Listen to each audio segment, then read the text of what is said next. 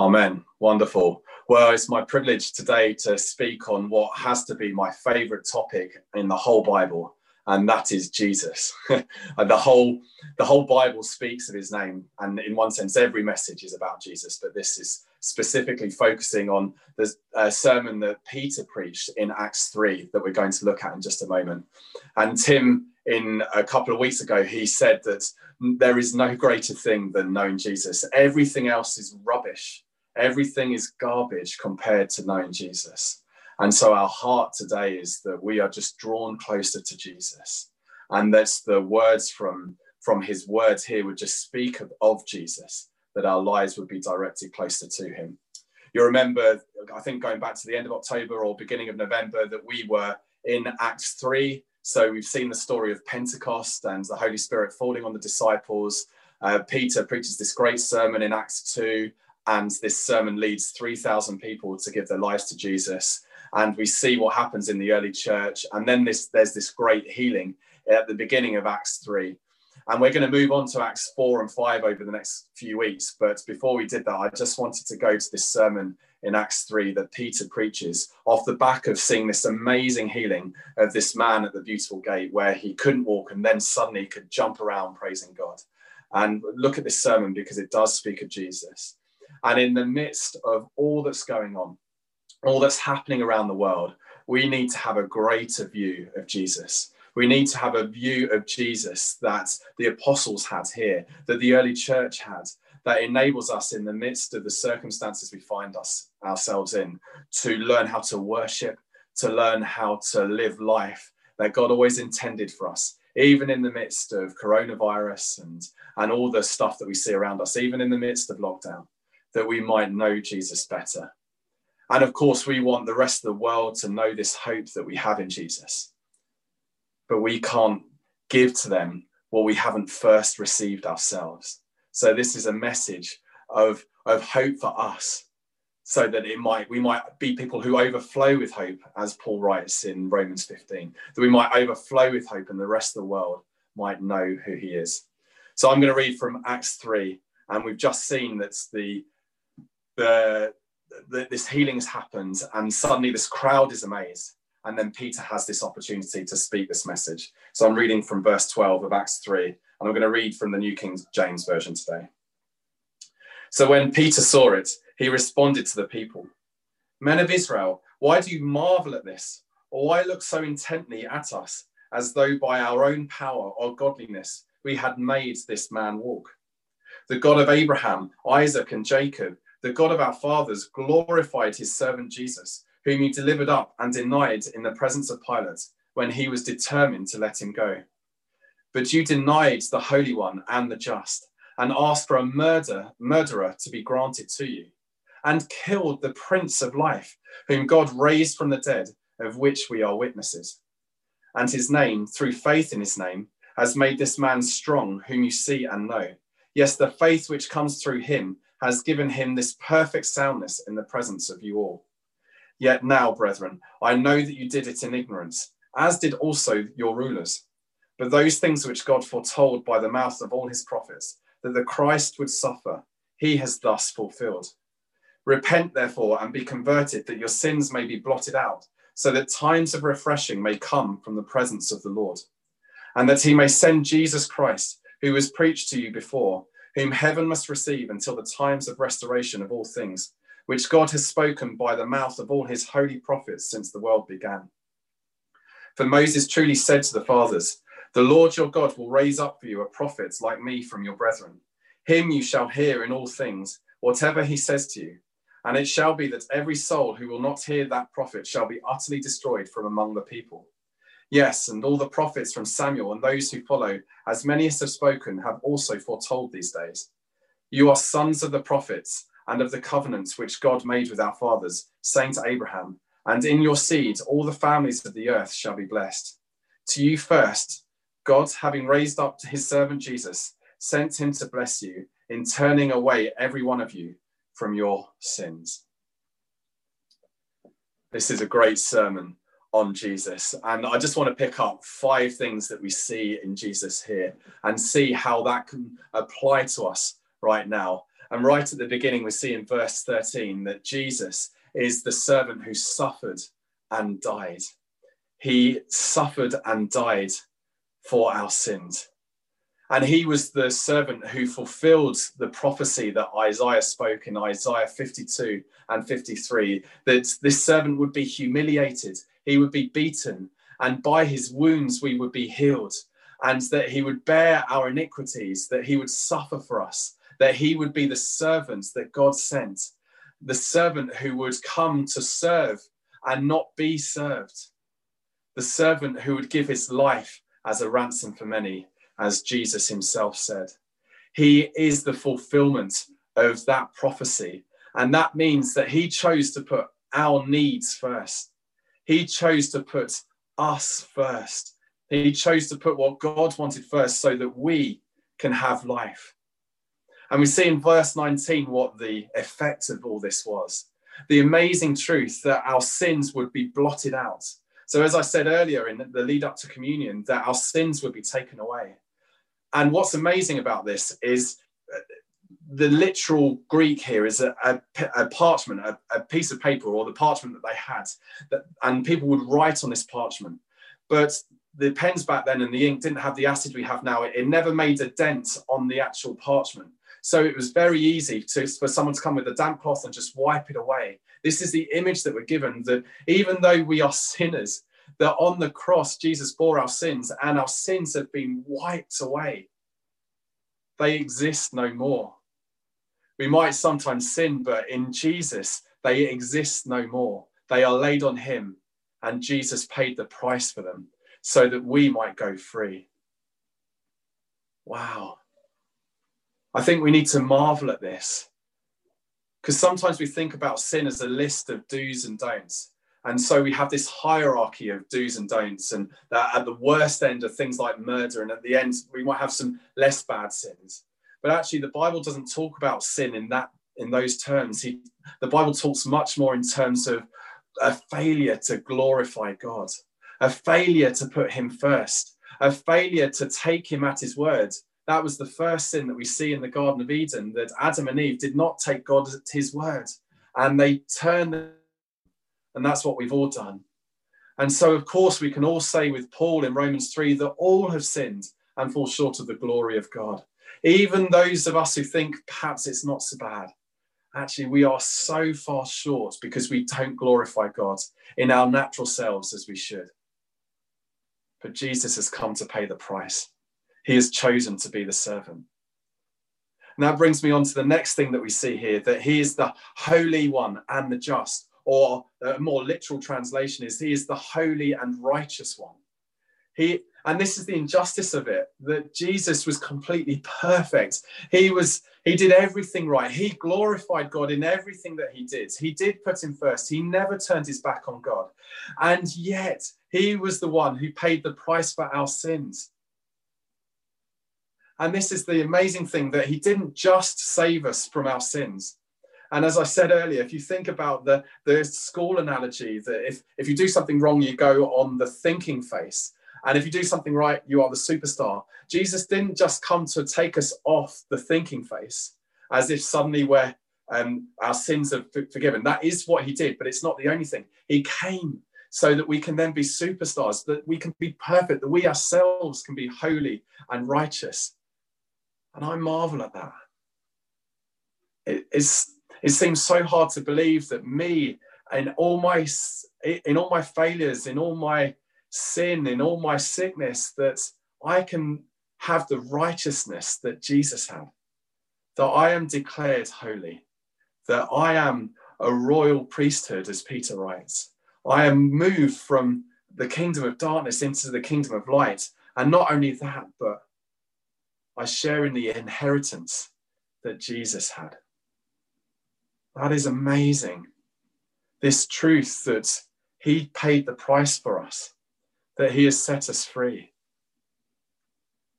And of course, what that means for us today is that we can walk in that. We can walk in the fact that we are holy and righteous, that we have been set apart. And so, where Jesus came to serve, he calls us also to serve. The world needs to know about the Savior who suffered and died for them. And the question for us is are we willing to suffer and die for Jesus? To put aside our own dreams, our own things that we want to happen from this life, our own desires, so that we can say, whatever Christ wants, that we can put aside the cares of this world for whatever God wants. Paul writes in Galatians 6 May I never boast except in the cross of our Lord Jesus Christ, through which the world has been crucified to me and I to the world. We have been set free, and the invitation of Jesus is to put the things that we want down, put our cares on Him because He cares for us, put our burdens on Him to come to Him and receive the life that He has for us and to live in the purposes that He wants us to. And that means that we are called to be servants too. Jesus has set this example as the holy and righteous one who gave up his life for us so that we can live for him. And we are called to serve. And that's what the world needs to see that we will serve Jesus because he has served us. And that's the hope that they can have that they have been set free by the cross and by his sacrifice. And then we see in verse 15 that we and the people of the day of Jesus killed the Prince of Life. Or another translation might say he was the author of life. He was the originator of life. He is the creator. He is the first and the last. He is, he is the one right at the center of creation. He has made everything for us. And the irony is that he allowed himself to be killed. That we in our sin killed him. And that instead of the murderer Barabbas going to the cross, it was the holy and righteous one. That this substitution took place, which of course is a picture of the substitution that happens in us.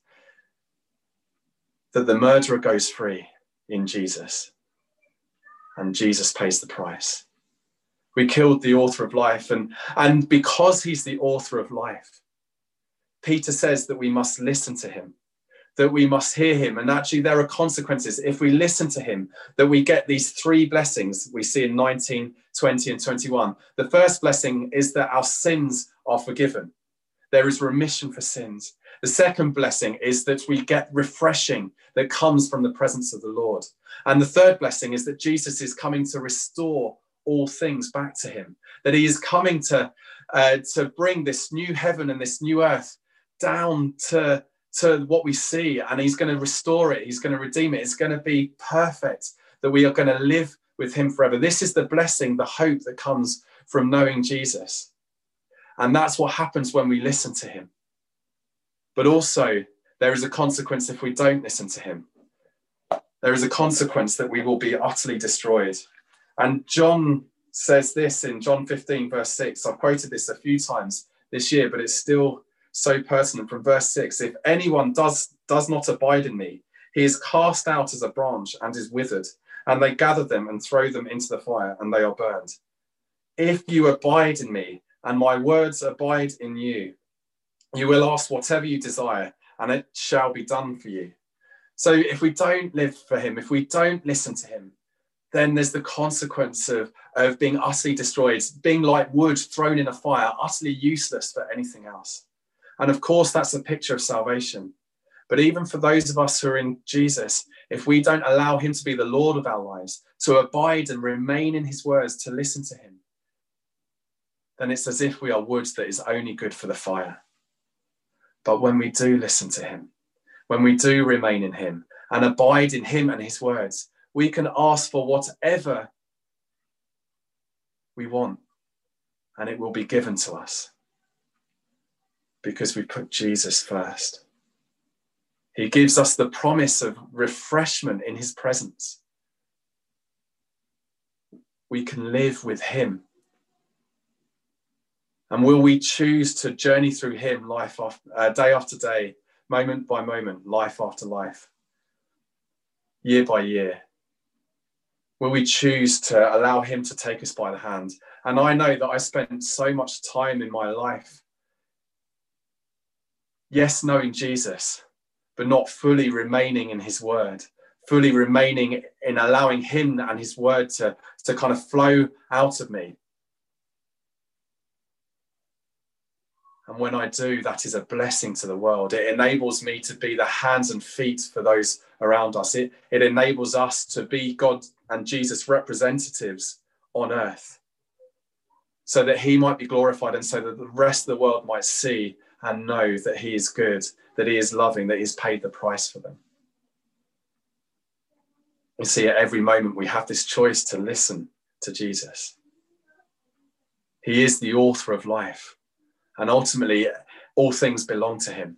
And when we listen to him, we are proclaiming his lordship over our lives. So, will we listen to him and allow that refreshing in our lives and to be in his presence moment by moment? And I think the world needs to know that. And we need to know that more than ever in this time when we are in lockdown. We can still experience his presence for there is nothing greater. And then, of course, in uh, the end of verse 15, we see that God raised him from the dead. So Jesus isn't just the author of life, he is the author of new life. He is the author of this life in God and this refreshing presence. And that's so the power that was available, that, that raised Jesus from the dead, is now available to us. And we can live in it. And we can live a life that, that is bold, as we see in Acts that is full of faith and, and that is, is prayerful because we know that as we pray, God is going to move because we have his power at our fingertips. As Tim was talking about last week, that we are being called as a church to, to move, to become stronger in faith, to become deeper in prayer, to become bolder in witness. And it's the resurrection power that God places inside of us that enables us to do those things. You know, there has to be a reason why Jesus said to his disciples, wait at the beginning of Acts, wait for you to be clothed with power. And it's because they needed that resurrection power to fill them so that they could then go and be Jesus' hands and feet to, to the people in Israel and beyond to the rest of the world. It was the hope that they had that kind of was made real to them as Jesus filled them with his spirit. And that resurrection life was available to them. I know that when I was at uni and I, I, I wanted to be Jesus' representative, but I struggled to show them how good I was. And it was because some of the things we said earlier that maybe I wasn't able to, I wanting, maybe I wasn't wanting to serve him by uh, putting to death those things in my life that weren't good.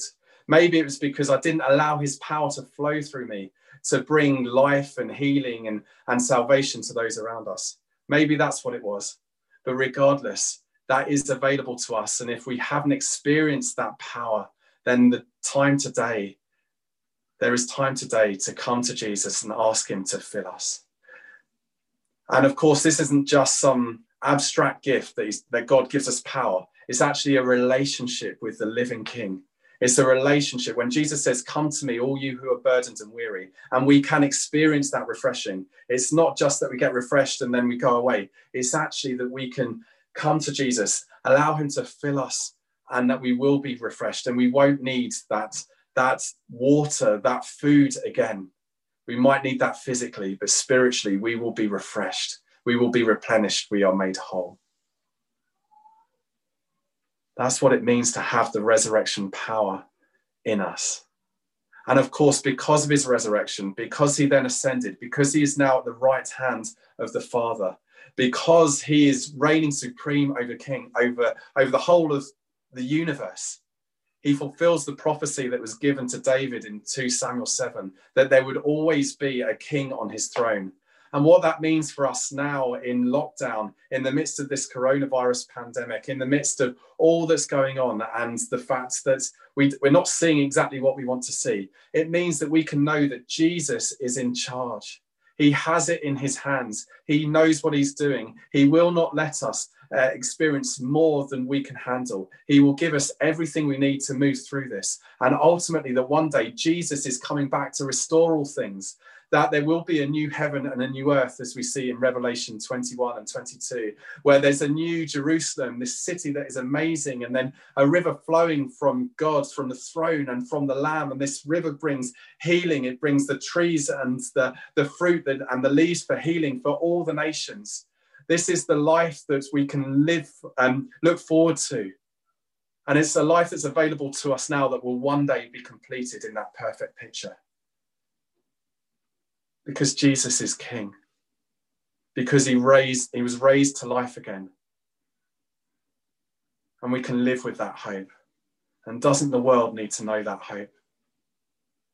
That hope that starts now and goes on for eternity.